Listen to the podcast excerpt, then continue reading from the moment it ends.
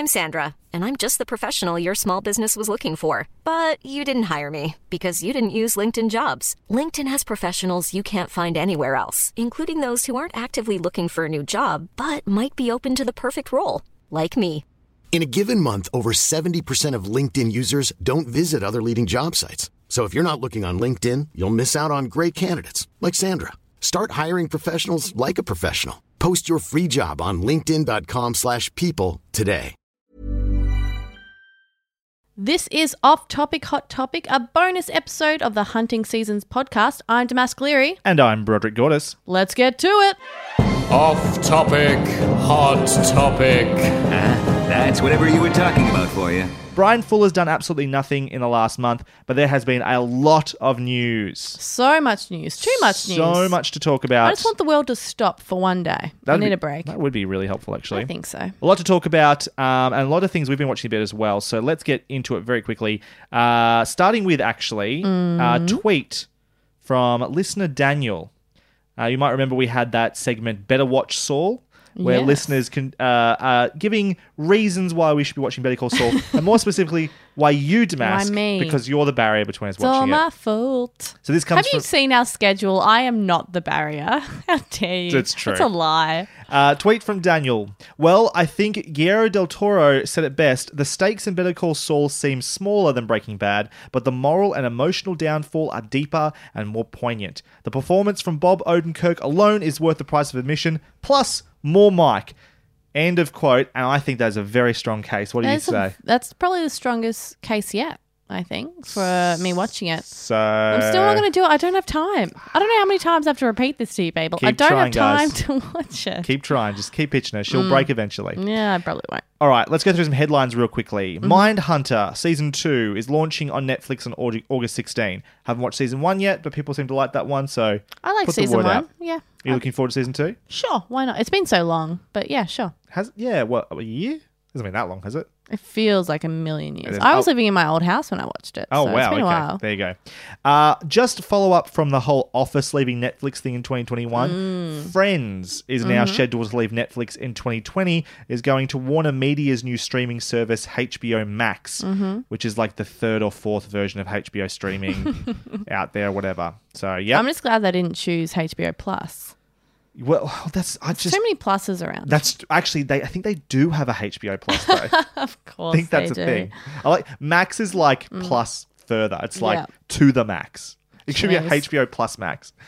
uh, that's yeah. So that's another reason that people are going to drop Netflix. Apparently, actually, apparently Netflix had like a not as good a subscription like growth this last quarter or something like that last mm. month than they expected, and their uh, their stock price dropped quite a bit this week. Look, I've got something to say. Here we go.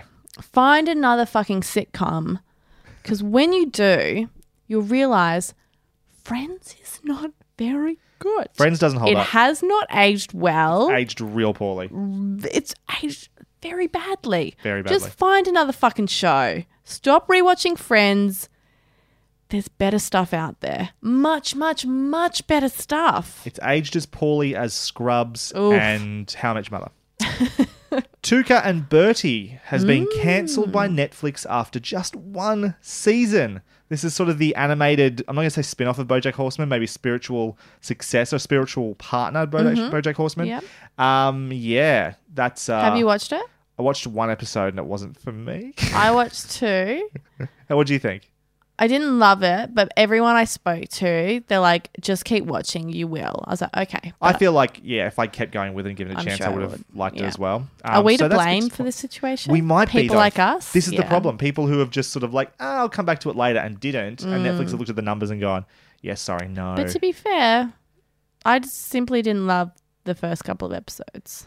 But so is it my fault for not identifying with think it? Think of it this way. Mm. Imagine if BoJack Horseman was cancelled after one season, because its first season wasn't that's all that true. impressive. You're making a strong argument. And now that's like one mm. of our the best shows we've mm-hmm. ever reviewed on the on mm. the podcast. That's true. Uh, here's some news for you, Damask. Oh, for me personally. Some positive news. A P Bio picked up for a third season for N B C Universal streaming service. Yes! Yes. Yes, yes, yes.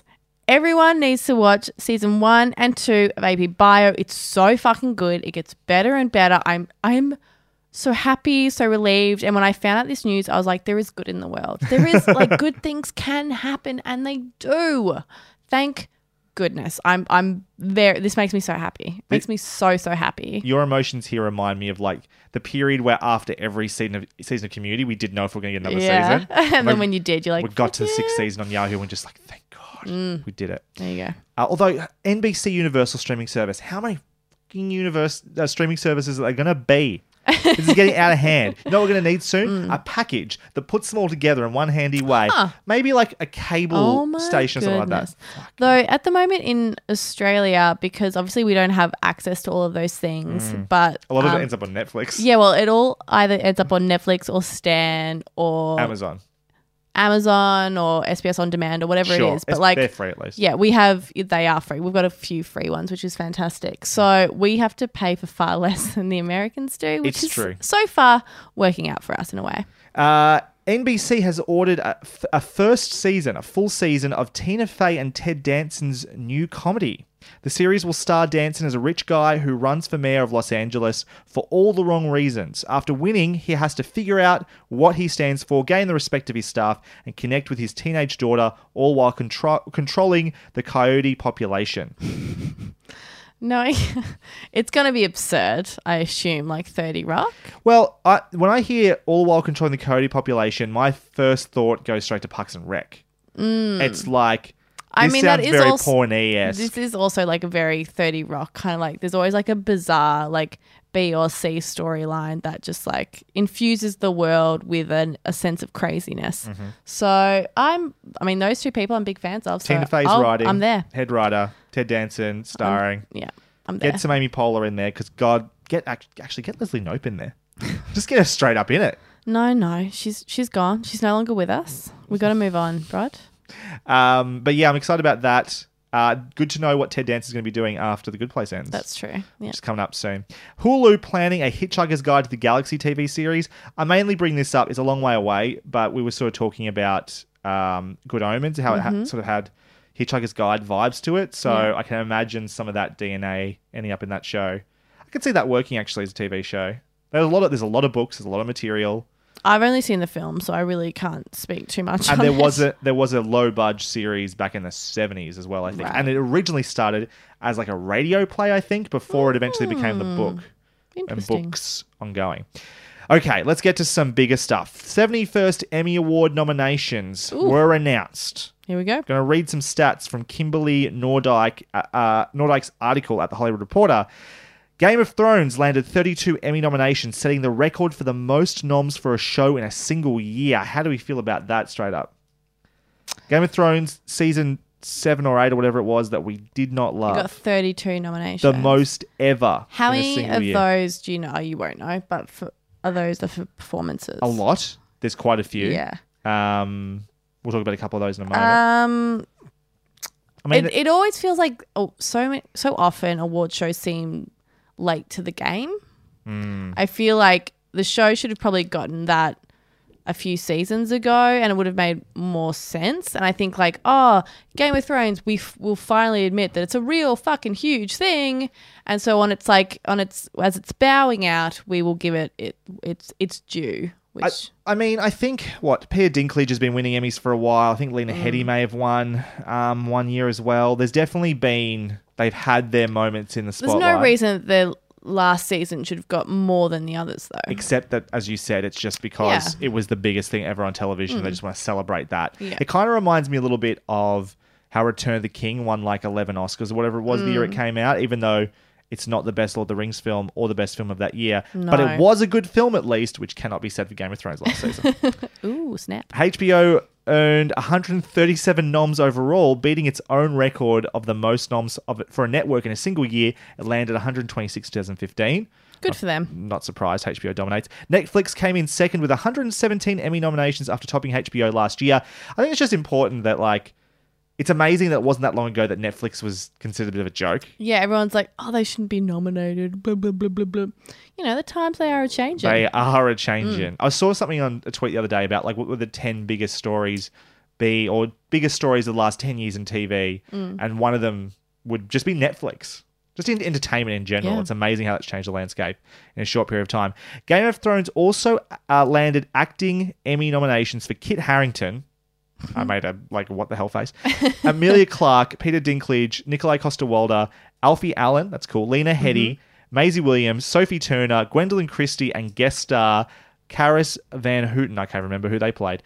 Meanwhile, is others... that um, the Red Lady, whatever her name is? Maybe. It might have been, I actually. I think she nominated herself. Well, her and Gwendoline Christie, who both got nominated. We'll get to that in a moment. Meanwhile... Maybe I'm getting that wrong, though, so I'm sorry if that's wrong. Other... Sh- I think Alfie Allen was one of them, too. Meanwhile, other shows scoring multiple Emmy nominations include Amazon's The Marvelous Missus Maisel, it got twenty. Mm-hmm. H B O's Chernobyl got nineteen. Mm-hmm. Saturday Night Live got eighteen. H B O's Barry and F X's Fosse Verdon got seventeen apiece. And Netflix's... Uh, when, Fosse Verdon. Fosse Verdon, sorry. Mm. Netflix's When They See Us got sixteen. Uh, editor's note, this is from me, there are way too many Emmy categories going through all this. I just wanted to put a spotlight on this particular category, though. Lead actress in a comedy series. Mm. Christina Applegate in Dead to Me on Netflix. Rachel Brosnahan on The Marvelous Missus Maisel. Julia Louis-Dreyfus on Veep. Natasha Lyonne for Russian Doll. Catherine O'Hara for Schitt's Creek. And Phoebe Waller-Bridge for Fleabag. That is a fucking stacked category. It's, I don't know. And there's know. two shows there I haven't even watched. I don't know who's going to win. I, what I don't know who I watched? want to win. I haven't watched Dead to Me and I haven't watched uh, Schitt's Creek. Right. And I've only seen bits of Veep really too, but I know enough about Julia Louis-Dreyfus. Yeah. But like, I don't know if I want uh, Natasha Lyonne to win or Phoebe Waller-Bridge to win. I'd be pretty happy with nearly anybody in that category. Yeah, I think I'd be happy with anyone in that category winning. Um, amazing, amazing, like, people in that category. I would happily have them create a show just with all those actresses in it. I think it would be make, make me very happy.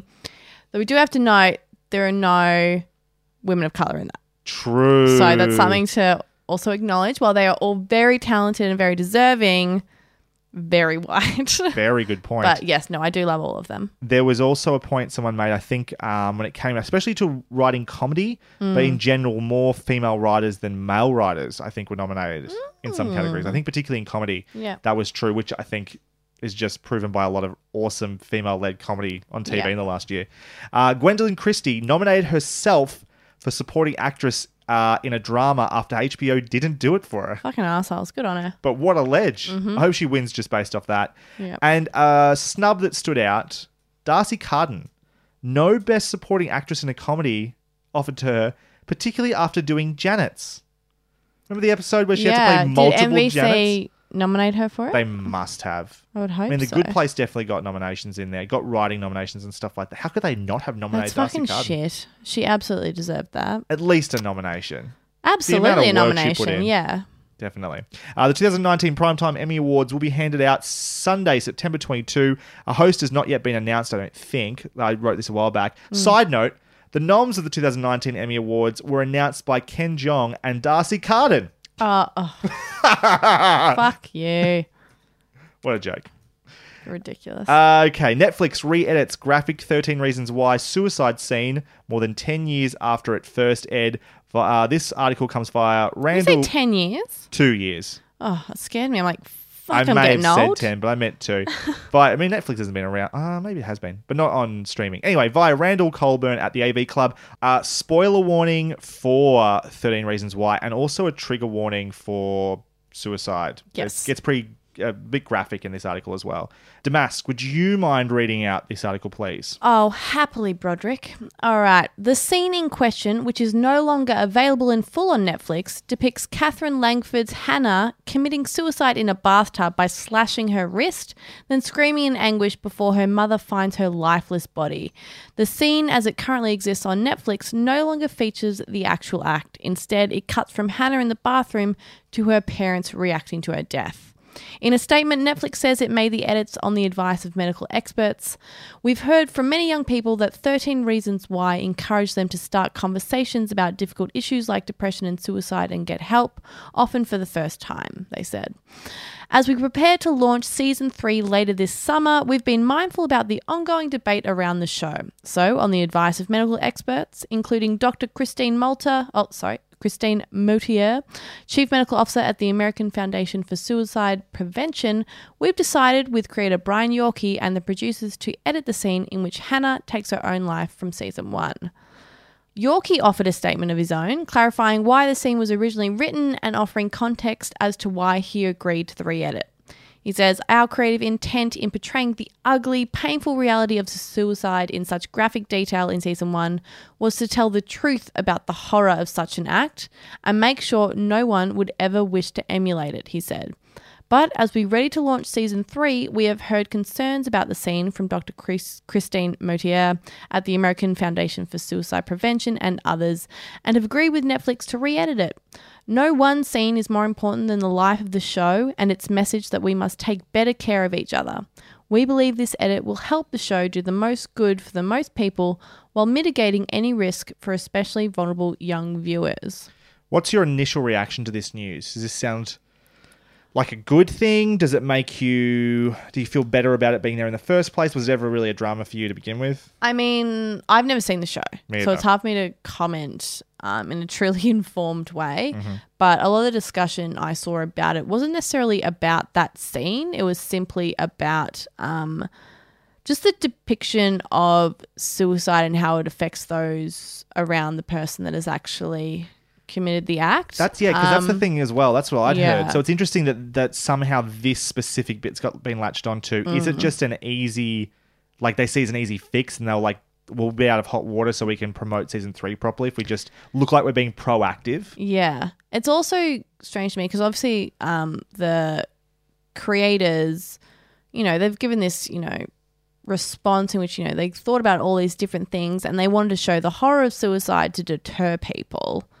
I was like, well, clearly you mustn't have done much research because if someone wants to commit suicide, nothing will deter them. Mm. Like, yeah, it's I- yeah, you can't horrify someone out of wishing they were dead. You know what I mean? Like that just it's that's not a thing. They need other kinds of help. That's not going to be able to do it. Well, I, hopefully what this does is make people who want to discuss this sort of stuff, especially involving like teen suicide, mm. maybe look at the research and what's sort of deemed to be good ways of talking about this and bad ways of talking about this before they make their shows in the first place. Yes. Um, so as much as it might seem like, uh, you know, our, my reaction was maybe this is just an easy fix and it's good publicity to do this now. Mm. At least they are following some science here or some proper mm. research, which mm-hmm. is good. And maybe, yeah, let's. the lesson shouldn't be let's fix this two years later. Let's try not to let this happen again and, yeah. you know, make better decisions in mm. the creative process in the first place. But overall, I suppose, I mean, if you're going to do something, that's better than doing nothing. I guess so. Sure. Low bar. We also have had a trailer apocalypse. Oh, my God. Mainly just in the last week or so, but there's been plenty going the around. The internet has blown up. So let's talk about the uh, the number one trailer on everybody's lips. Oh, Ca- oh, oh. Cats. Meow. mm-hmm, mm-hmm. Uh, this, of course, adaptation of the Andrew Lloyd Webber musical. Classic. Directed by Tom Hopper. Uh, Hooper? Yep. Hooper? Hopper? Hooper. Who cares? The Well, I mean, he's an Oscar award winner for The King's Speech. Director of Les Mis. I fucking hated Les Mis. um, so, mm. the internet was... had a lot to say about this trailer. Internet was aghast. It was quite a sight. It was a good day to be mm. on Twitter, actually. It was very fun. And mainly the feeling was horror, I think, more than anything. And the reason why they have this new, I guess, what are they calling it? Advanced fur technology? Digital like fur technology. Mm. So if you can imagine, if you know anything about cats, you know, it's people dressed in costume with makeup and costumes to look like sort of human cat hybrid things, sort of. Yes, they're jellicle cats. Jellicle cats. Thank you. They're not actual means. cats. They are jellicle cats. They're a different species. Is, Thank you. Is that is that actually the law? Yes, that is true. So what, what defines jellicle cats. a jellicle cat? And what does the hell does jellicle mean? They're dancing, mean? singing cats that can become reincarnated and ascend to the heavens. How do you not know this, Brad? But how do they, How why are they like people? Because they're jellicle cats. Okay. What do you mean? That's all I needed. That's all I needed. Oh, this fixes everything. Okay. Because the, yeah, this digital fur technology certainly has seemed to have just taken the costume design mm-hmm. of the stage show to mm-hmm. the next level. Some may say too far. Uh, Science has gone too far? Yeah, they, they didn't think to ask why, they just did. Yep. Sort of scenario. Mm-hmm. So what was your reaction to the Cats trailer? Ooh, ooh, ooh, ooh, ooh. So, bit of history.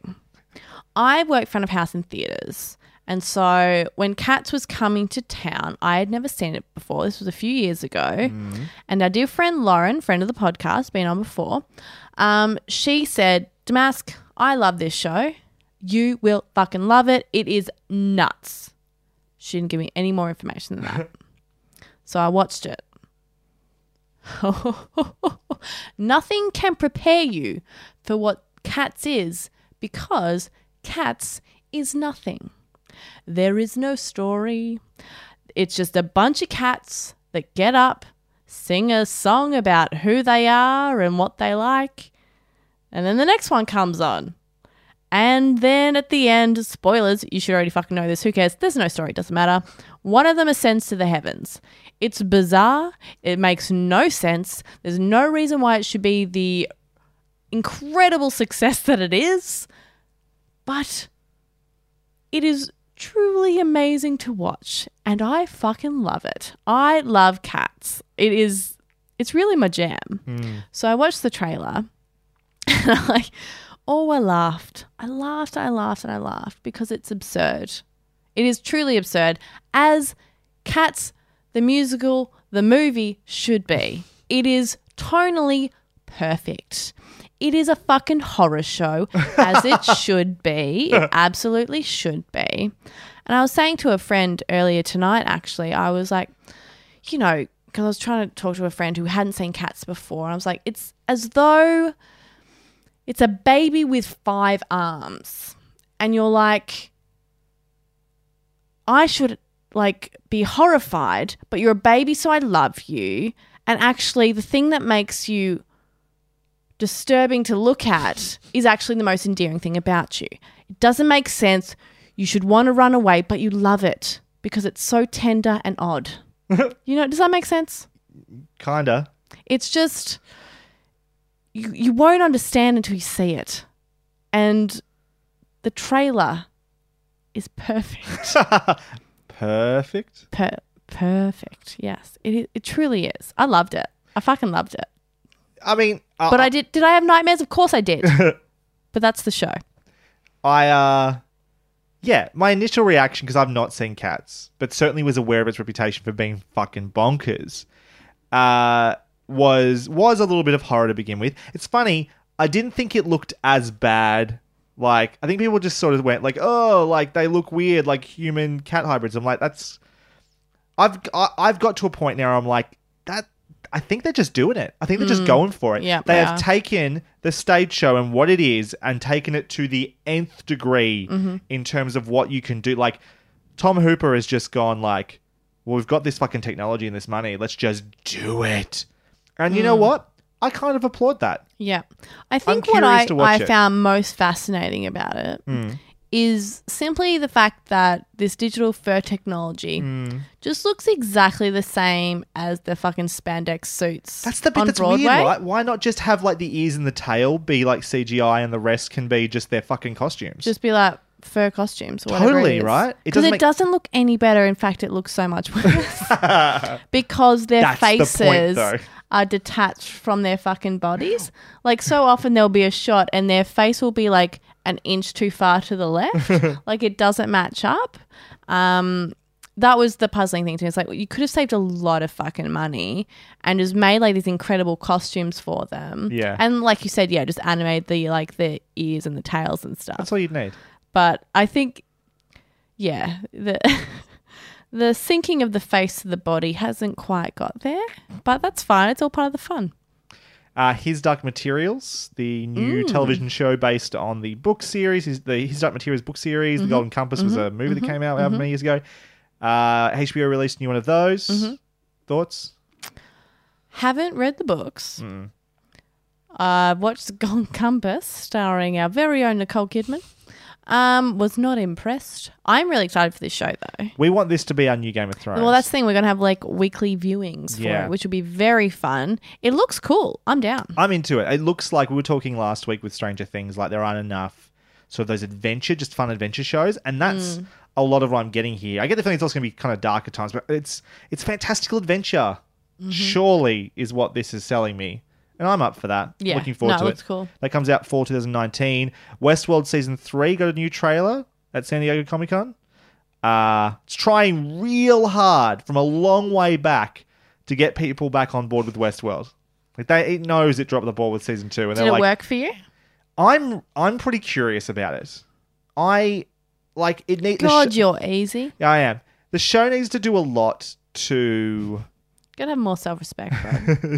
Show needs to do a lot to to prove to me that it's learned its lesson. Like, for starters, it needs to not be a fucking mystery box mind game bullshit next year. Oh, if they do that again, have, I'm gonna smash my T V. It can have a couple of little like mystery, ongoing mysteries, just like why is this person here or how'd that person get there? Like stuff that'll be explained throughout mm. the season.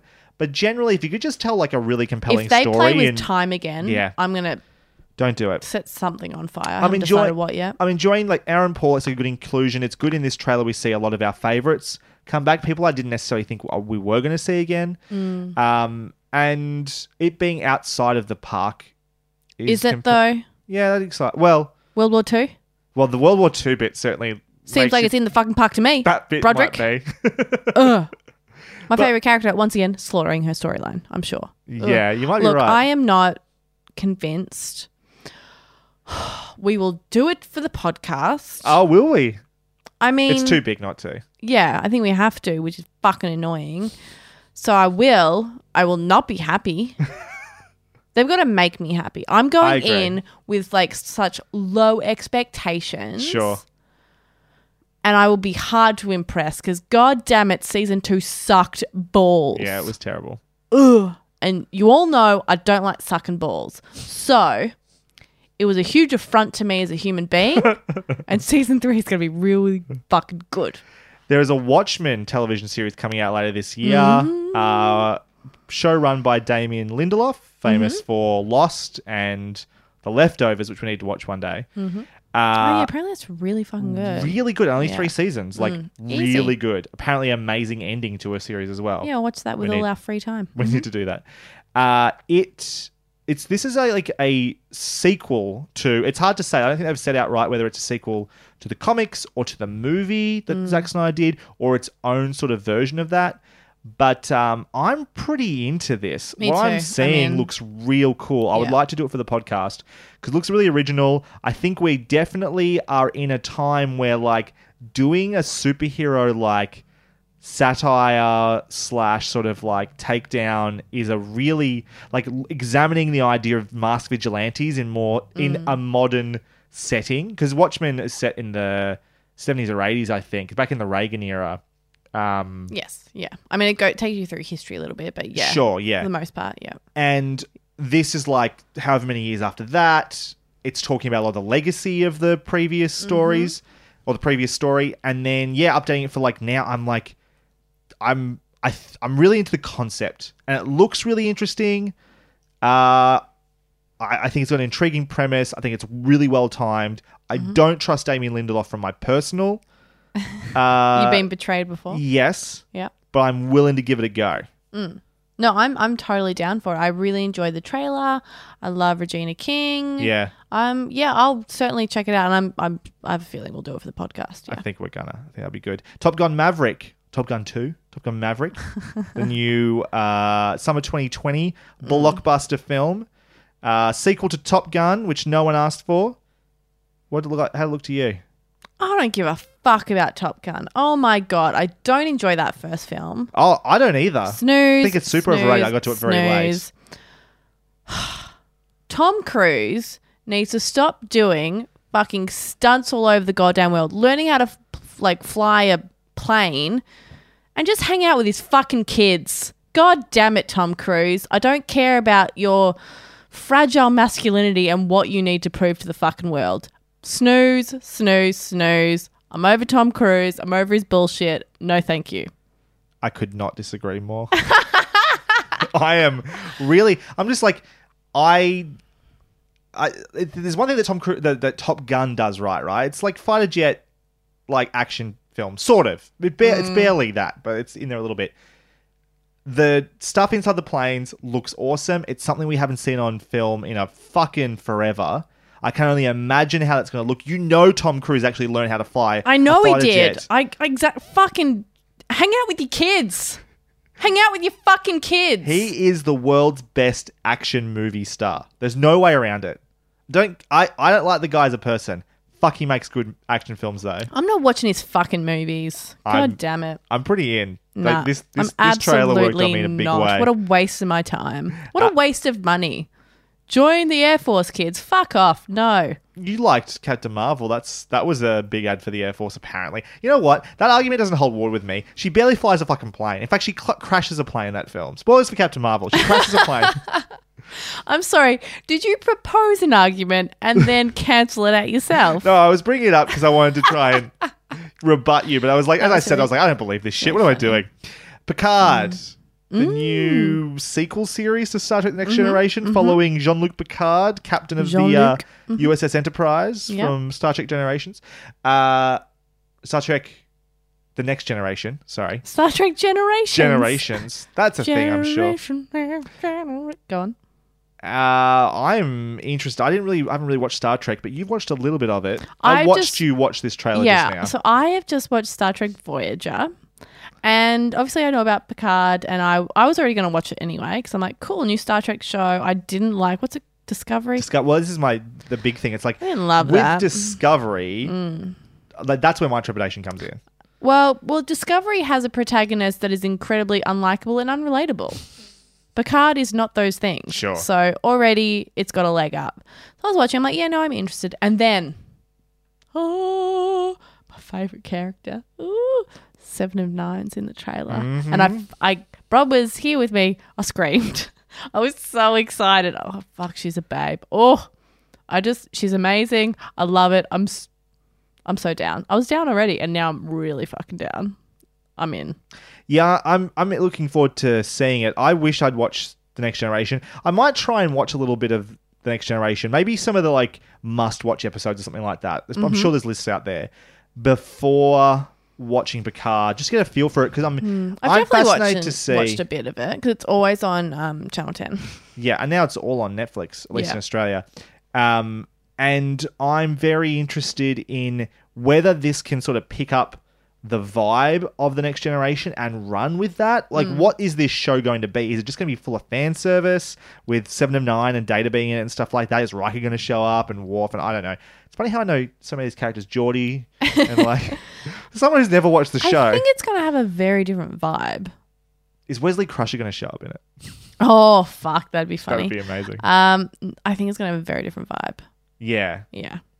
I'm I'm interested. I'm looking forward to it. It, Chapter two, got a trailer. It's coming out September sixteenth, twenty nineteen. Mm-hmm.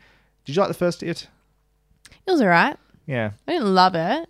Um, I think the less you see of, what's the clown's Penny, name? Pennyworth? Pennywise. Pennywise. Pennyworth. Mister Pennyworth.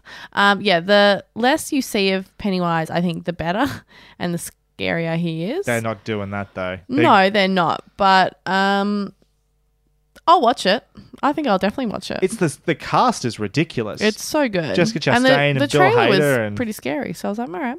The trailer, that I thought was a very good trailer. Mm. Like, it's really well put together, the way they use music and sound. Mm-hmm. It kind of is less of a horror feeling thing to me and more of like the next step in like this. It's almost like, not action, but like adventure type thing, like Stranger a dark Things. Adventure. Yeah. Got a bit of Strange Things vibe mm-hmm. to it. Yeah, a bit further along the horror path than that. Obviously, yeah. But...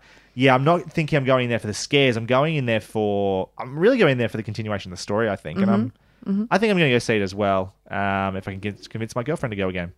Uh, A Beautiful Day in the Neighborhood, the Mister Rogers film, yeah. biopic, with Tom Hanks playing yeah. Mister Rogers. Mm-hmm. Uh, do you want my opinion on yeah, it? Yeah, I do. Is that why you're pointing at me? I do. Um, look, so in Australia, we have a... like, we didn't have Mister Rogers no. at all. So, we don't have the, like, the swelling of the heart and all of that kind of stuff. I mean, I'm sure it's, like, going to be interesting. But is anyone else watching films with Tom Hanks and ever thinking that it's anyone else but Tom Hanks? Yeah, he doesn't I, do it convincing anybody I else except ju- himself. It's just Tom Hanks on screen. That's... and I feel like if it's this beloved person for so many Americans in their childhood... Mm. probably should have got another actor that isn't fucking Tom Hanks. I think you might be that right. That was my that. opinion. Mm. Oh, that's Tom Hanks playing Walt Disney. That's Tom yeah, Hanks playing. Exactly. Yeah. I'm just imagining if they did a biopic of Benita from uh, Play School. Oh my God. I saw her once when I was working in the theatre. What? And I was starstruck. That's funny. Oh my I had God. a similar experience. Did you? Where, not with Benita, but okay. I was working for a company that was like... Was it Big Ted? No, no. Oh, God. If it was Humpty, that would I'd blow my mind. This is getting real specific now. For Australians. Like, yeah. Only Australian listeners will get this bit. Sorry, Play guys. School. Watch some clips Play on school. YouTube. It's Maybe amazing. Watch some Round the Twist, Lift Off. Really, really recommend this yeah. stuff from our childhood. No, uh, I was working for a company that did like... Um, sort of helped kids to get prepared for entry exams into mm-hmm. like private schools and stuff like that. And so like on weekends and during the holidays they'd do this. And teachers would come in. I remember in, you doing that. Yeah. yeah and yeah. teachers would come in to teach uh, the students. Mm. And one of them was motherfucking George from uh, Play School.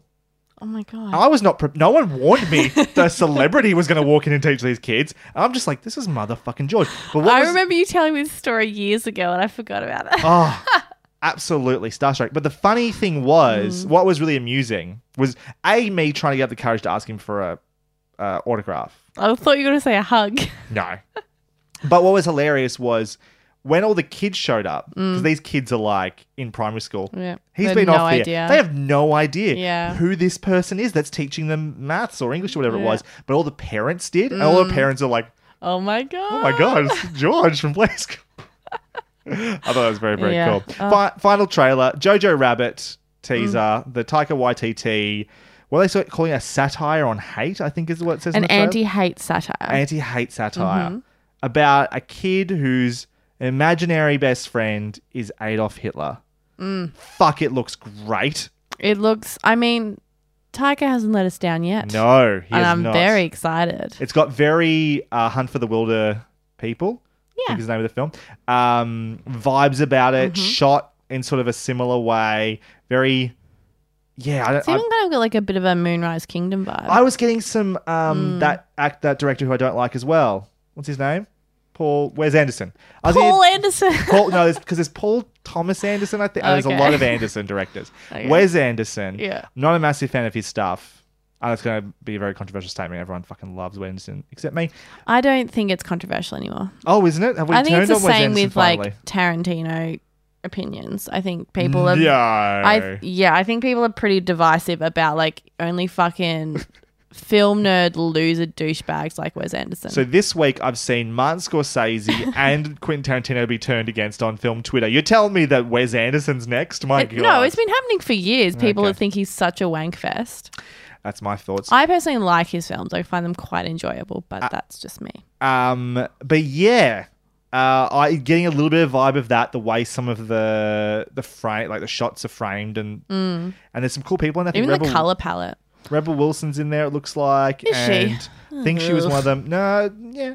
Um, Steve Merchant was definitely oh, in there yeah, as well. Yeah, he definitely was. A few yeah. different other cool people. I like him a lot. That's coming out at the end of twenty nineteen. I'm psyched to see that film. Mm, I think too. It's going to be really cool.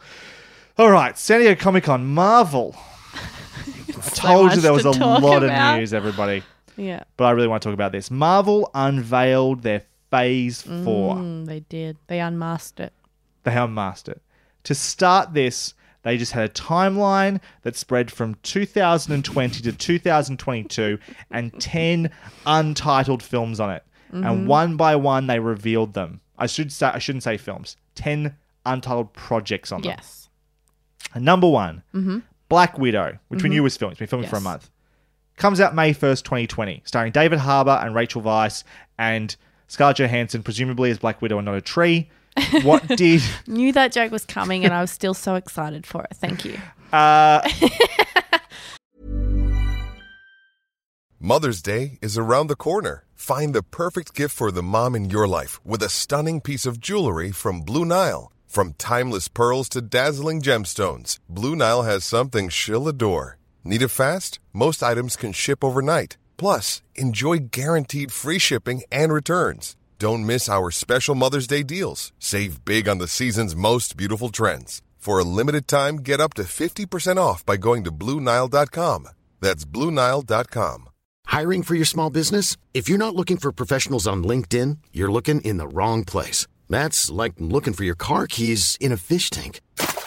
LinkedIn helps you hire professionals you can't find anywhere else, even those who aren't actively searching for a new job but might be open to the perfect role. In a given month, over seventy percent of LinkedIn users don't even visit other leading job sites. So start looking in the right place. With LinkedIn, you can hire professionals like a professional. Post your free job on linkedin dot com slash people today.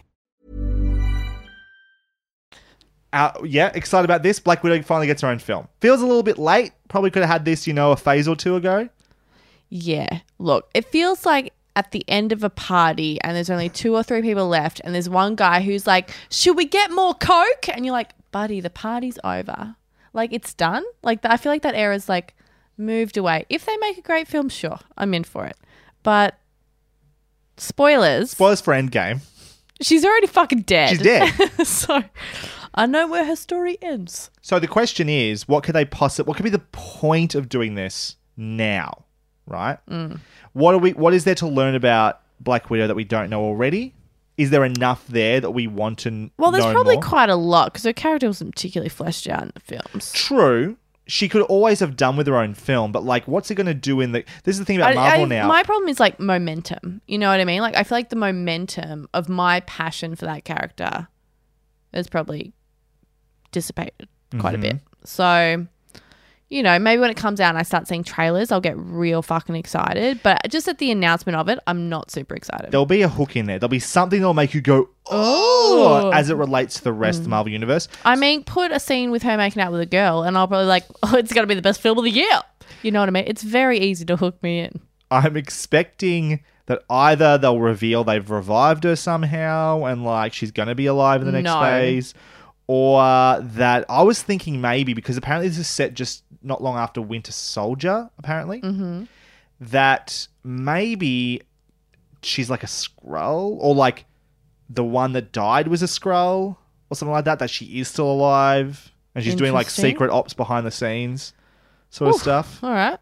It's a lot. I don't know. To... I'm getting a feeling there's going to be a lot of Skrulls in the next... phase the of next, Marvel. Yeah, yeah. I mean, that of, would make sense, wouldn't it? They've sort of started to set that up a little bit. Yeah. Uh, Eternals comes out November sixth, twenty twenty, starring Angelina Jolie, Richard Madden, Kumail Nanjiani, Salma Hayek, Brian Tyree Henry, and directed by Chloe Zhao, which is pretty cool. Female. Chloe Zhao, do you know her? Uh, not off the top of my head. She's okay. Films that people like, but they're all indie films, so cool. They're nothing big. That's awesome. But I mean, Marvel's kind of, that's what they do. Sounds good. Well, they're branching. Like, it's cool. Female director of colour. Mm. Pretty cool. Very cool. Uh, a very, very diverse very cool. cast.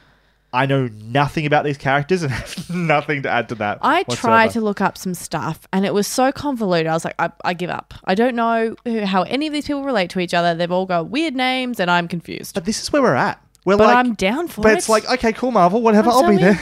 I mean, I think, you know, Captain Marvel ushered into ushered us into that era of like, just fucking take it all in. We're not holding your hand anymore. Yeah. Let's go. I think so. it's, I honestly think it started with Guardians. Like once we had, once a film with the biggest film of that year had a talking tree and a, oh, sorry, a tree that said one word and a talking raccoon. Yeah, that's true. I was that's like, just whatever. Okay. This is what we're doing. Off and we it's go. Great.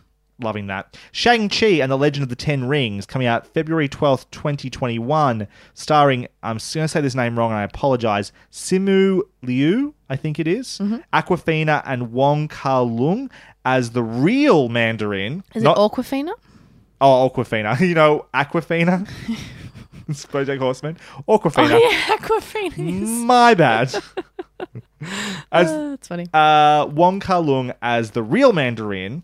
Because uh, the other Mandarin that was played by Ben Kingsley was not the real Mandarin mm. in Iron Man three, which I loved actually. That Now, I didn't look this up. Is this a film or a television show? This is a film. Oh, I thought it was a T V show. No. Okay, now I'm way more interested. Okay. Um, and he's going to be the first Asian mm-hmm. Marvel lead hero. Yes. I'm not familiar with this character either. I've never never heard of Shang-Chi. Um, I know the Ten Rings a little bit because it's got to do with the mm-hmm. Mandarin. But that is, uh, either way, Kung Fu uh, style Marvel film. Sounds great. I'm in. Yeah. And not the Iron Fist. Yes, thank you. I was like, as long as it's not the fucking Iron Fist. It's not Danny fucking Rand. In. Fucking hell. So that sounds I great. I mean, Agents of S H I E L D did have Asian American in That team. Agents of S H I E L D, though, that's not... That's not real. Like, I know. I'm just saying. I just want to acknowledge those sure. that have gone before. Good point. But Good also, point. yes, I'm happy that they've got like a real fucking film in the M C U. I'm very excited. Awesome. This is something else that was cool about this slow. Mm-hmm. And again, apologies for the name. Simu Liu. Mm-hmm. Uh, he tweeted about twelve to eighteen I months ago at that. Marvel. Yeah. Hey, Marvel, let's talk about Shang-Chi. And this is why it pays off to be a nerd. It's the secret, everybody. You will tweet them something so abstract. And then they'll be like, huh, thanks, nerd. And then they'll make you a film. The thing is, love it. He's not the only person that did this. When it comes to somebody else at the end of this who did a similar move and it worked out for them too. There you go. Just start tweeting, people. Doctor Strange in the Multiverse of Madness, May seventh, twenty twenty-one. I love that name. It's a, the best it's title. It's so good. Doctor Multiverse Strange in Madness. The Multiverse of Madness. I bet there's so many like metal bands out there. I was like, fuck, they stole our album title. Uh, apparently, they've said mm. it's going to be their first horror film. Fuck yes. Which, like, I can't ima- I imagine it's going to be a P G horror film, but, and like, or Australian M. I hope not. But I like the idea of going f- super crazy, and mm. I have a lot of confidence in their ability to do that based solely off what they did in Spider-Man Far From Home. You haven't seen that yet, have you? Yes, yeah. We saw it oh, together. Yeah. Oh, my God. We talked about the podcast. Oh, my God. Doesn't matter what we spoke about on the podcast. You and I were sitting next to each other experiencing it together. Damask, I wasn't looking at you in the movie. And then and then we drove home together and spoke about it. What is happening? A shit memory. I'm sorry. That's so hurtful. Um, the stuff in that... Uh, What but, horror element is in that? Well, I was just thinking, in the Multiverse of Madness, I imagine there's going to be more psychedelic imagery, and there was some oh, pretty see, yeah, crazy, yeah. creepy stuff. There's a good sequence right sort of at the end of the second act that mm-hmm. was pretty... Yeah, yeah, I'm imagining more of that. Thor, Love and Thunder. This is Thor four, coming out November fifth, twenty twenty-one. Taika Waititi is directing once again. Tessa Thompson's returning, and Natalie Portman is getting the powers of Thor. Holy fucking shit. Can I shit. just say, I am so horny for this film. This is everything. I am fucking so hard for this goddamn movie. I'm so fucking excited. I will be masturbate, masturbating every day until it comes out, just in preparation. Fuck yes is it's, my response. It's pretty amazing. It's so and of good. course, there are a bunch of angry, you know, no. cry boys out there. Who, There's no room for me. There's no room for me in white, the world except straight, for ninety-nine percent of media. White straight ma- straight male erasure, because Thor is going to be a girl for a bit. Because I mean, this did happen in the comics first, but whatever. There was a fucking alien named Beta Ray Bill who was Thor for a long time. Like, shut the fuck up, everybody. Jesus. Uh, I would like to tell all of them to suck their own dicks because no one else will. Fuck off. But, okay, let's just look at this for a second. So, Black Widow, The Eternal, mm-hmm. Shang-Chi, Doctor Strange, mm-hmm. Thor. Like, it's pretty cool we are getting, yeah, the Black Widow film finally. Shang-Chi, yeah, first eight. Like, I'm just really impressed with... Yeah. And the diversity in, like, their casting, the diversity How in their behind-the-scenes stuff. Have come before where the protagonist is a white fucking straight man. You've had your films. You've had them. Go back and watch them if you're so fucking precious and you can't handle it. They haven't been erased. God, I, I enjoyed those films, and guess what? I'm not a fucking straight man. Yeah. You can probably enjoy these films too. Relax. Alongside those five films, mm. Marvel also announced these five Disney Plus shows. Girl. Mm-hmm. The Falcon and the Winter Soldier, coming out in fall of twenty twenty. Mm-hmm. Uh, Daniel Bruhl's Baron Zemo from Wait, Civil go back. War. Yes. Is Falcon not now Captain America? Well, I'm confused. We, I mean, he was given the shield and theoretically mm-hmm. the mantle, but... Do you reckon it's going to lead up to him fully taking form as Captain America, and then we'll have a film? Um, probably, yeah. I yeah, I can so. imagine something like that. Mm. Um, Daniel Bruhl's Baron Zemo of Civil War is set to return. Pretty happy with that. I liked him as okay. a bad guy. One, oh, in that show. Yeah, he's coming in that, yeah. in that mm-hmm. show. WandaVision, spring of twenty twenty-one. We don't know a lot about this, but I'm assuming... It sounds nuts. I love it. Mm-hmm. There was a... I can't remember the name of this series, but there was a Vision comic book series, short series... about him just trying to live like a normal life with a normal mm-hmm. family. I imagine it's going to be something like that. And I'm actually really up for those two actors. Like- if it's a sitcom with canned laughter, oh my God, I would love it. I can imagine. Honey, I'm home. Oh, Vision. I can imagine Amazing. An element like that being yeah, in there or something like that. So good. Because it would be pretty whacked out. Mm. But um, I'm up for seeing... Uh, Paul Bettany and the name Elizabeth of Olsen. Elizabeth Olsen. Thank you very much. Oh, Elizabeth Olsen. Like they've been not g- been given enough material in the Agreed. in the movies, so to just give them a chance to like flex mm-hmm. the muscles. In fact, a lot of what we're seeing here is just them going, well, we kind of want to leave the phase one, phase Infinity War stuff behind, right? Mm-hmm. Infinity Saga, as they're calling it. Sorry. But they're like, let's just let live in one of the T V shows. Oh, fucking, I'm there Absolutely. For that. So cool. Loki, spring twenty twenty-one. It's going to be so good. The What If series, summer twenty twenty-one. That's an animated series where they bring back... Wait, what series? What If is what's called. Isn't that the name of the Renee Zellweger Netflix show that just came out recently? Maybe. It's probably Marvel's What If. Right? Okay. Something like that. Okay. But it's basically the idea, and because the What If comic books have been around for a while, they're like... where let's explore the idea, what if instead of such and such happening, what if instead of uh, Steve Rogers getting the powers of Captain America, um, mm. Peggy Carter did, you know? Dope. And like play around with the things we understand to mm-hmm. have just been big pivotal moments in history. Like Marvel Twilight Zone type yeah, shit. Yeah, yeah, yeah. What gotcha. If instead of this person living, they died, or this person died and they still lived, or this That's villain got away, whatever. And they're going to do it. It's going to be an animated thing. Oh, cool. Because I was wondering about the logistics of that. Yeah, and yeah. They're, but they're getting back the voices from yeah, the actual yeah. actors who play the characters in the thing. So, like, uh, we already know that Michael B. Jordan's coming back to play Kill... Wasn't Munga? Killmonger? Yeah, it was Killmonger? Yeah. Was it? Because it was Killgrave. That was David Tennant. Yes. Killmonger. Yeah. Mm. And, like, things like that. Like, fucking I sweet. I think my, like, super... like super villain name would be like Killjoy. Killjoy. That's a great super I'm like, everyone name. Just shut up and go to bed. Finally, Hawkeye, fall twenty twenty-one. It's about him teaching the next Hawkeye, who is a woman. I never remember her name. Shaking my head. You don't care. I don't care about Hawkeye.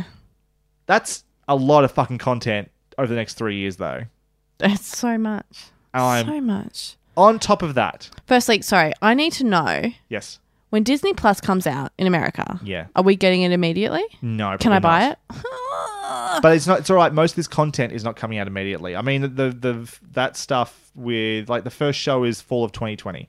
We've okay. got time. So that is our spring. That's our spring. We've got okay. like a year from a year and a bit yet. Autumn got time. twenty twenty. So I imagine you. That's their plan is to make sure that the most places have it by mid next year. Okay. And I will be there day one. On top of all this, Kevin mm-hmm. Feige also gave lip lip service to the Fantastic Four and Mutants, mm. as in the X-Men, yep. that they are going to come in one day. He acknowledged that there will be a Guardians of the Galaxy three, Captain Marvel two, and Black Panther two, mm-hmm. uh, probably in Phase five, so more than three years away. Yep. Nothing mentioned about Spider-Man three yet. There's apparently a deal with Sony that if if Spider-Man did not Spider-Man Far From Home did make a billion dollars, the rights would go back to Sony. It's about to cross a billion dollars, so don't okay, worry. Good. It's cool. So that'll happen. One more thing. Mahershala Ali mm. is cast as Blade. Yes. Because apparently after winning his Oscar, one of the ones he's got, he walked up to Marvel and said, hey, guys, I'd like to play Blade. And they said, yeah, cool. That's a good idea. Let's do it. Um, have you seen Blade? Yeah. I haven't. I've never seen Blade. What? Because well, when it came out, it was too scary, and I wasn't allowed to watch it, and I just never yeah, went back. Yeah, yeah. I've seen. I've seen it's all quite three. Violent, Blades. Isn't it? Yeah, it's it's yeah. it's like an R-rated yeah. action film. I think I tried to watch it once when I was maybe thirteen, and I couldn't, so I turned it off. It fits right in that era of like the Matrix mm-hmm. coming out, right? In terms lots of, of leather, like, like long leather jackets. Exactly. Yeah. Lots of blues. Drug dealer like sunglasses. Yeah. Yeah, exactly. Mm-hmm. Very similar mm-hmm. aesthetic. Uh, a little bit more violence than that, a little bit creepy because it's about vampires and stuff. Yeah. Definitely of the same sort of vibe, though. Blade one and two, uh, I haven't watched them in a long, long time. Mm. Widely considered classics. I have. Should we have a Blade marathon? We could. I and we should include Blade three, Blade Trinity, because I have a vivid memory of watching that. Really excited to see it because mm. I think I'd watched the first two on like V H S, right? Right. I wasn't able to see them in the cinemas. Blade Trinity is coming out. Jessica Biel and Ryan Reynolds are in this alongside Wesley Snipes. It's going to be great. Halfway through this movie, I'm like, this is fucking shit. And I actually remember funny. as Tangie going, this is a really bad movie. And it, boy, it, was. it is a terrible movie. Really bad. Yeah, Blade one funny. and Blade two are good. Mm. Okay. Hey, do you want to talk about anything else? Uh, I do. Go on. Go. Actually. Go for it. Um. So, I made some bold statements in the past. Oh, here we go. About a certain show. Oh. It was Queer Eye. Yeah. And I said I was just kind of over it. The like yeah. saccharine, very American thing that it was doing. I just watched the latest season. Was it season four? Are we up Correct. to? Correct. I take it back. Really? I fucking loved it. Really? It healed my heart. It was beautiful. They, it's just getting better.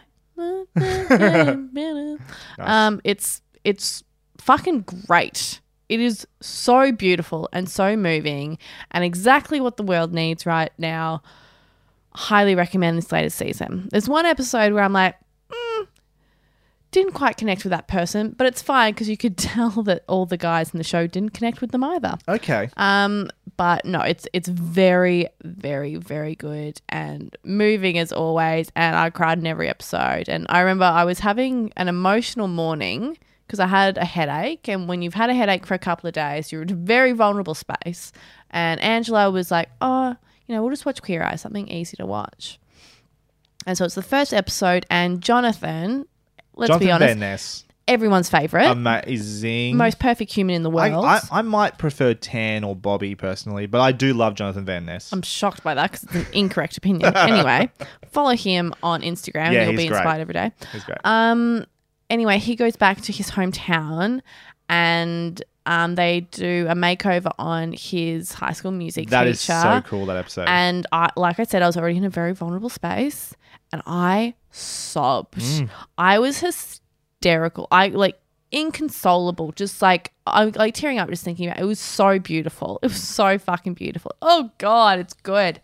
Anyway, everyone should watch fucking Queer Eye. It's so good.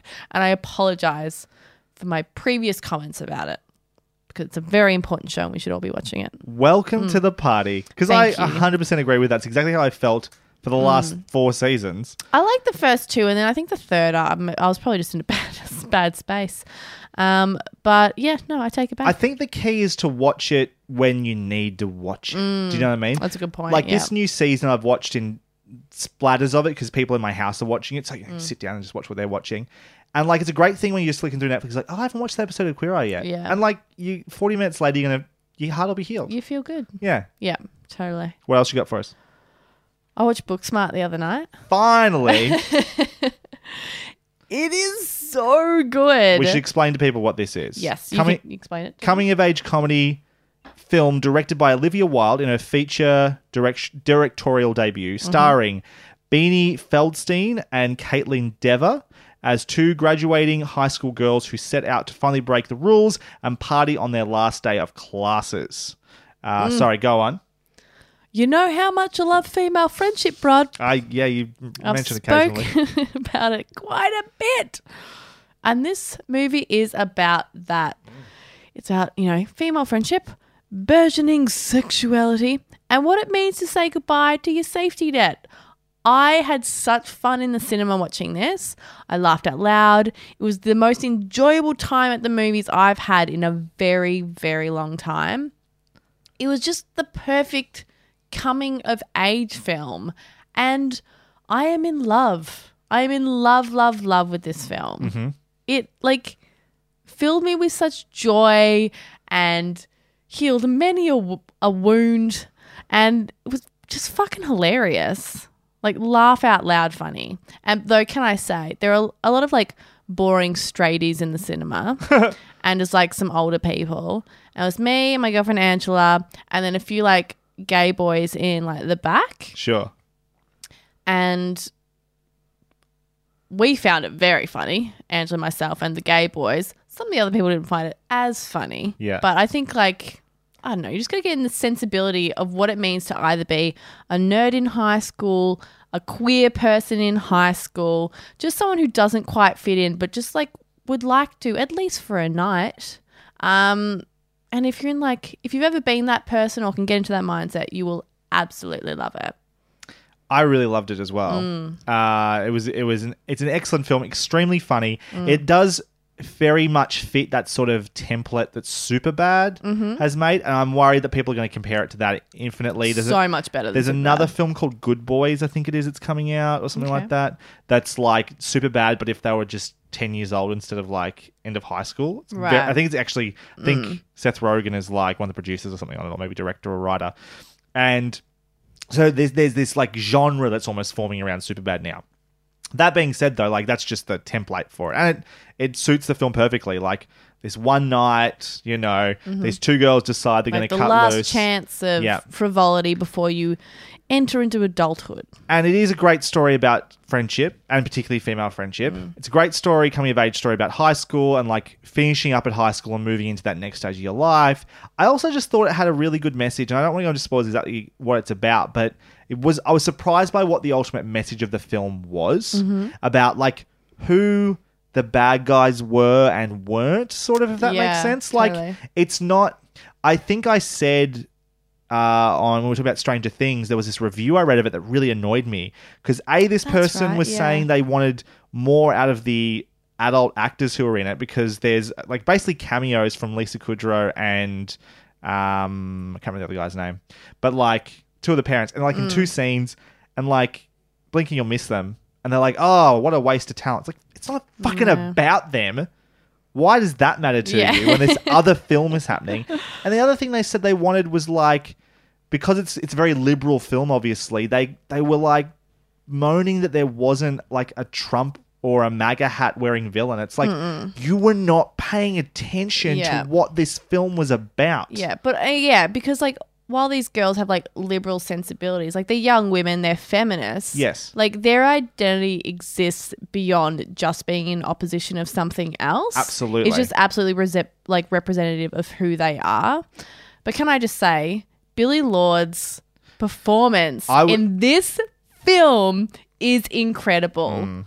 Oh, my God, standout performance. Fuck, she's funny. And absolutely, like, you know, making Carrie Fisher proud. Yeah. Making Debbie Reynolds pr- uh, like, amazing. Amazing performance. The Fuck, moment it had me that laughing. I realised it was because I knew she was in the film but I'd forgotten about it. Mm. And then that, because you see that character at first from a distance and I yeah. didn't recognise her.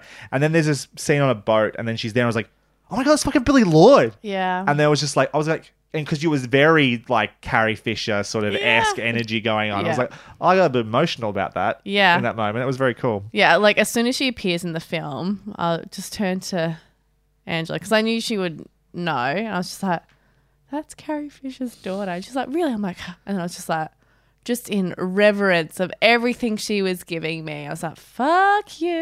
This was so good. So good. Very cool. Definitely go out and see Booksmart. I, mm. It's only just released in Australia pretty recently. You can still yeah. catch it in cinemas. I, it's been out in America for a while and I don't think yeah. it did real well, actually. It sort of just Maybe disappeared. You can like get it on. Well, they have like Be On Demand, video maybe on demand. By now. In any way that you can get it, absolutely get it, except for illegally because you absolutely need to support this film because it's Definitely. Really amazing. And Olivia support. Wilde did such a good job. There's one sequence in the film that is very different to the rest that is a standout and it's beautiful. Like I fucking loved it. There was there's it's I don't need to spoil to say there's a party, right? The mm. the party at the end, there was some stuff happening. I was really impressed by her direction as well mm-hmm. in terms of just where she was putting the camera, how close she was putting the camera to some of the actors. Made me feel very much with them in the moment yeah. because it, it was a very unfamiliar place for them. You mm. felt them sort of like feeling sort of just a little bit lost in the excitement yeah. and stuff of it all. Like it was almost like claustrophobic, mm. but re- I don't know. There was the the way it was done. Mm. I, I really felt like I was there with the characters yeah. in those moments. It was very cool. And the experience of the young gay lady character. Mm. Oh my God! Familiar, is it? Very familiar. There's certain scenes that I was like, "Oh, been there." Yep. Very funny. It's so good. Uh, I will quickly want to mention a couple of things. We need to wrap mm. this up. We're going long. Who cares? I watched uh, a new show on Netflix called Blown Away. Have you heard about Blown Away, Damask?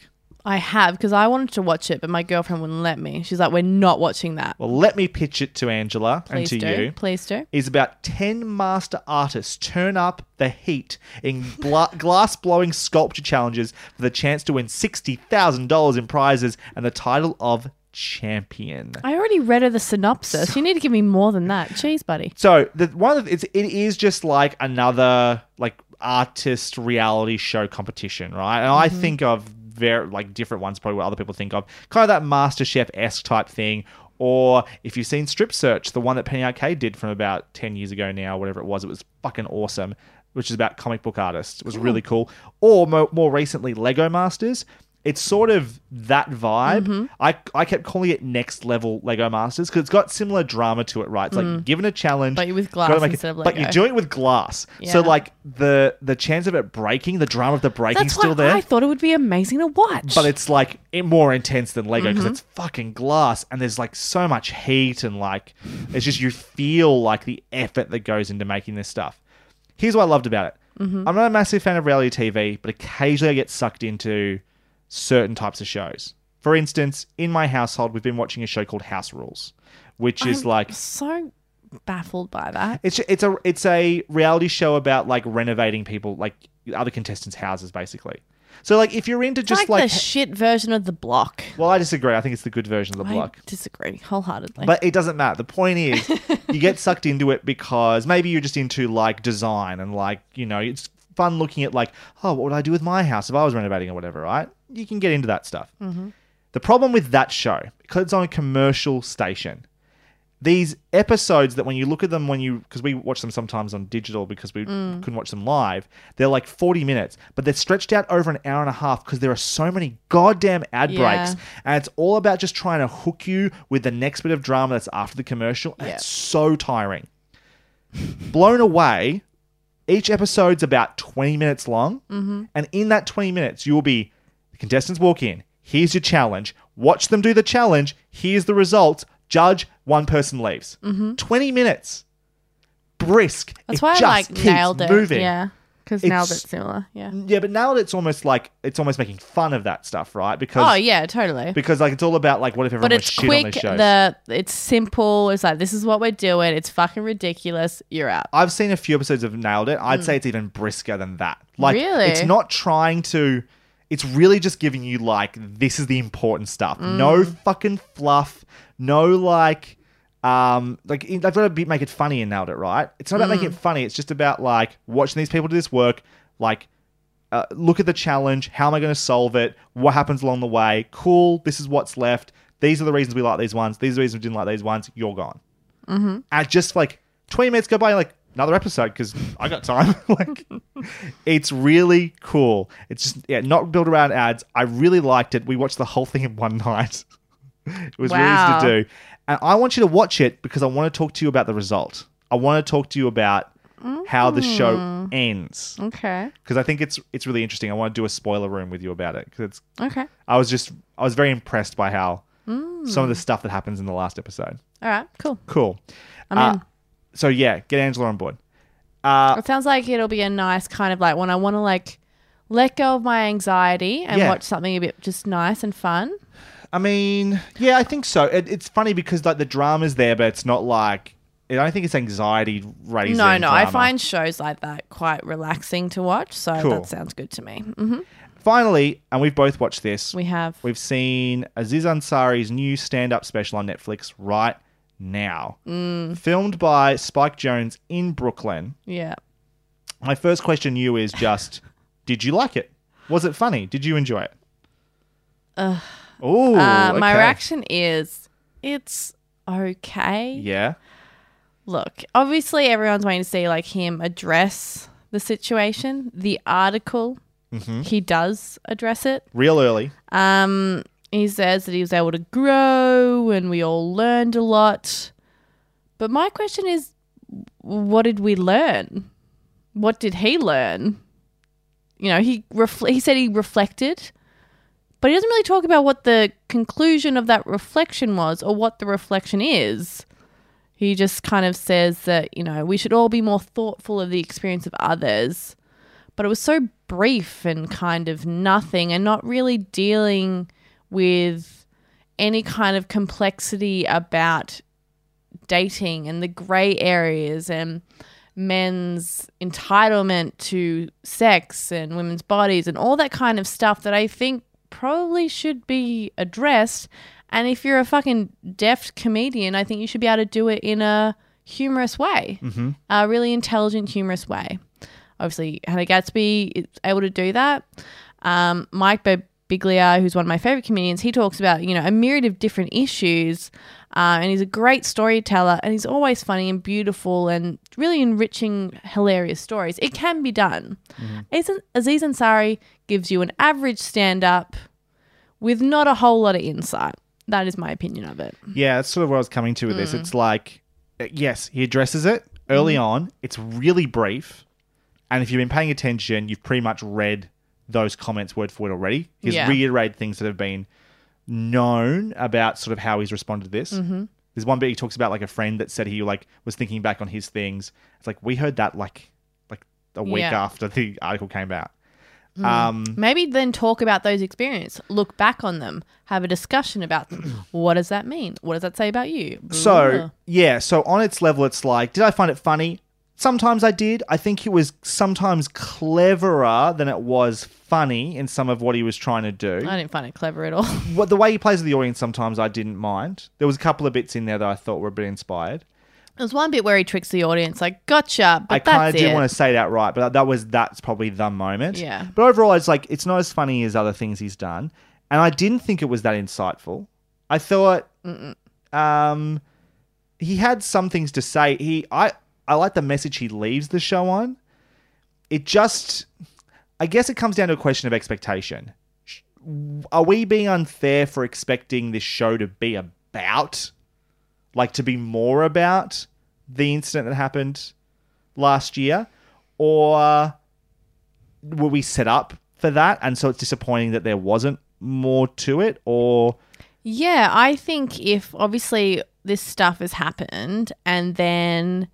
they, you know, obviously market it in like a more of like, it's going to be like more pensive and insightful kind of show. He's sitting down on a stool and it's kind of like in your face and like That's that a kind of stuff. Point. So, yeah, my expectation is going to be like, oh, this is going to be a deeper exploration of the thing that he's now like, you know, he's vacated the arena to kind of deal with this and now he's coming back. This is his comeback from that moment and it's going to be like a more intimate, insightful experience.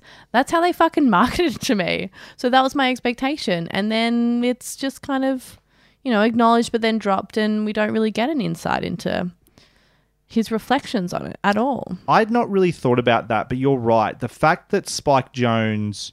is directing it mm. and that the way it's shot, like it's got, it's almost like it's shot on film maybe. It's got mm. a very film grain thing to it. He's got this real, real interesting close up on his ears where you can see the people literally backstage behind him and stuff like mm. that.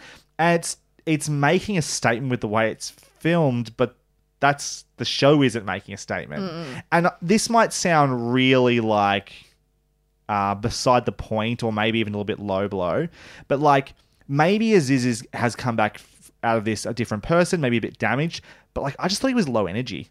Well, like, that's the thing is like even the he, the way that he speaks on stage, it feels like he's saying more insightful things than he actually is. Yeah, like he's just like I'm gonna talk real low and kind of slowly explain what I'm telling the audience, as though I'm really telling them something that I've thought a lot about. But a lot of it doesn't have a huge amount of meaning to it. Mm. And so I'm like, you're not speaking to me or educating me or showing me something else that I haven't heard a million times before. Mm. It just rang untrue. He will take steps in a certain direction. Mm. I don't know. Okay, I think I, where I really want to leave this discussion is then, okay, we're not super impressed by this. I, won't, I didn't dislike it, but I didn't mm. certainly didn't love it and I didn't think it... it Yeah, I don't think it stands out as being particularly insightful or funny. How do we feel about about Aziz now and about any future work he might do, say if he did like a Master of None season three or something like that? Hmm. I think it's something I probably have to think about. Like, yeah, because I... Mm. Mm, mm. I'm happy. Yeah. I'm. Gotcha. Yeah. Because I think I'm happy to watch some of his work. Sure. I don't think he is... damaging, if I can say that. I don't know. I don't. Yeah, I'm not sure. To, I probably may have to think about to it a little bit. To put it bluntly, I'm not cancelling Aziz. Do you know what no, I mean? No, nor am I. I just think I now see him a little clearer, mm. to which I think he is an average comedian, mm. um, but he makes interesting T V. Yeah, and that's I'm kind of more curious than Master I don't think None. I'll ever watch a comedy special from him ever again because it would, it's fucking boring. It's not. It's not great.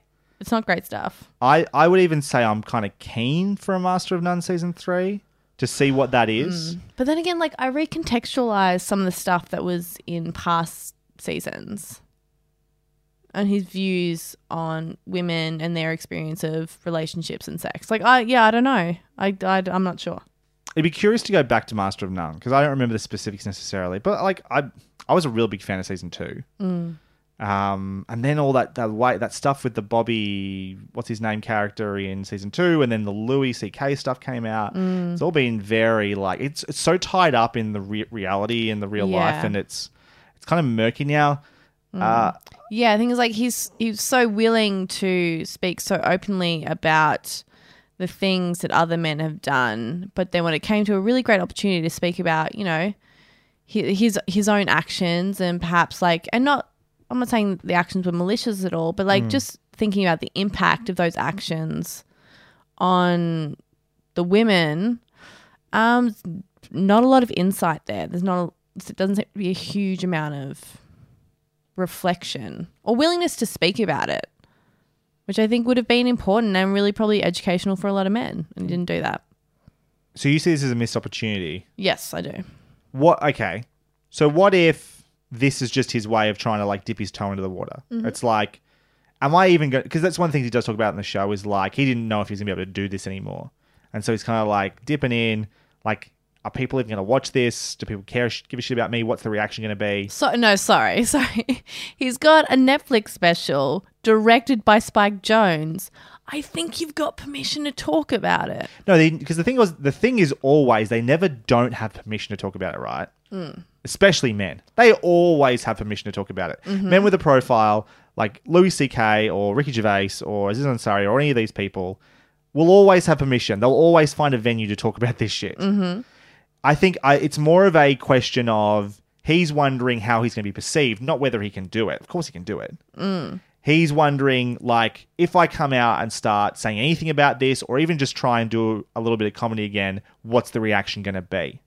So what if he comes away from this and it's generally positive, maybe a few people going, eh, I didn't really feel like it was genuine or whatever. Mm. Does he, and he gets a bit more courage, maybe that's not the best word, uh, he feels like he can go, be a bit bolder. What if then he starts to talk about this stuff? Like, is there, again, still room for him? I'm never going to be like, once he starts talking, I'll be like, oh, it's too late. Like, that's fine. Sure. Of, of course that's fine. I just think this was a huge missed opportunity.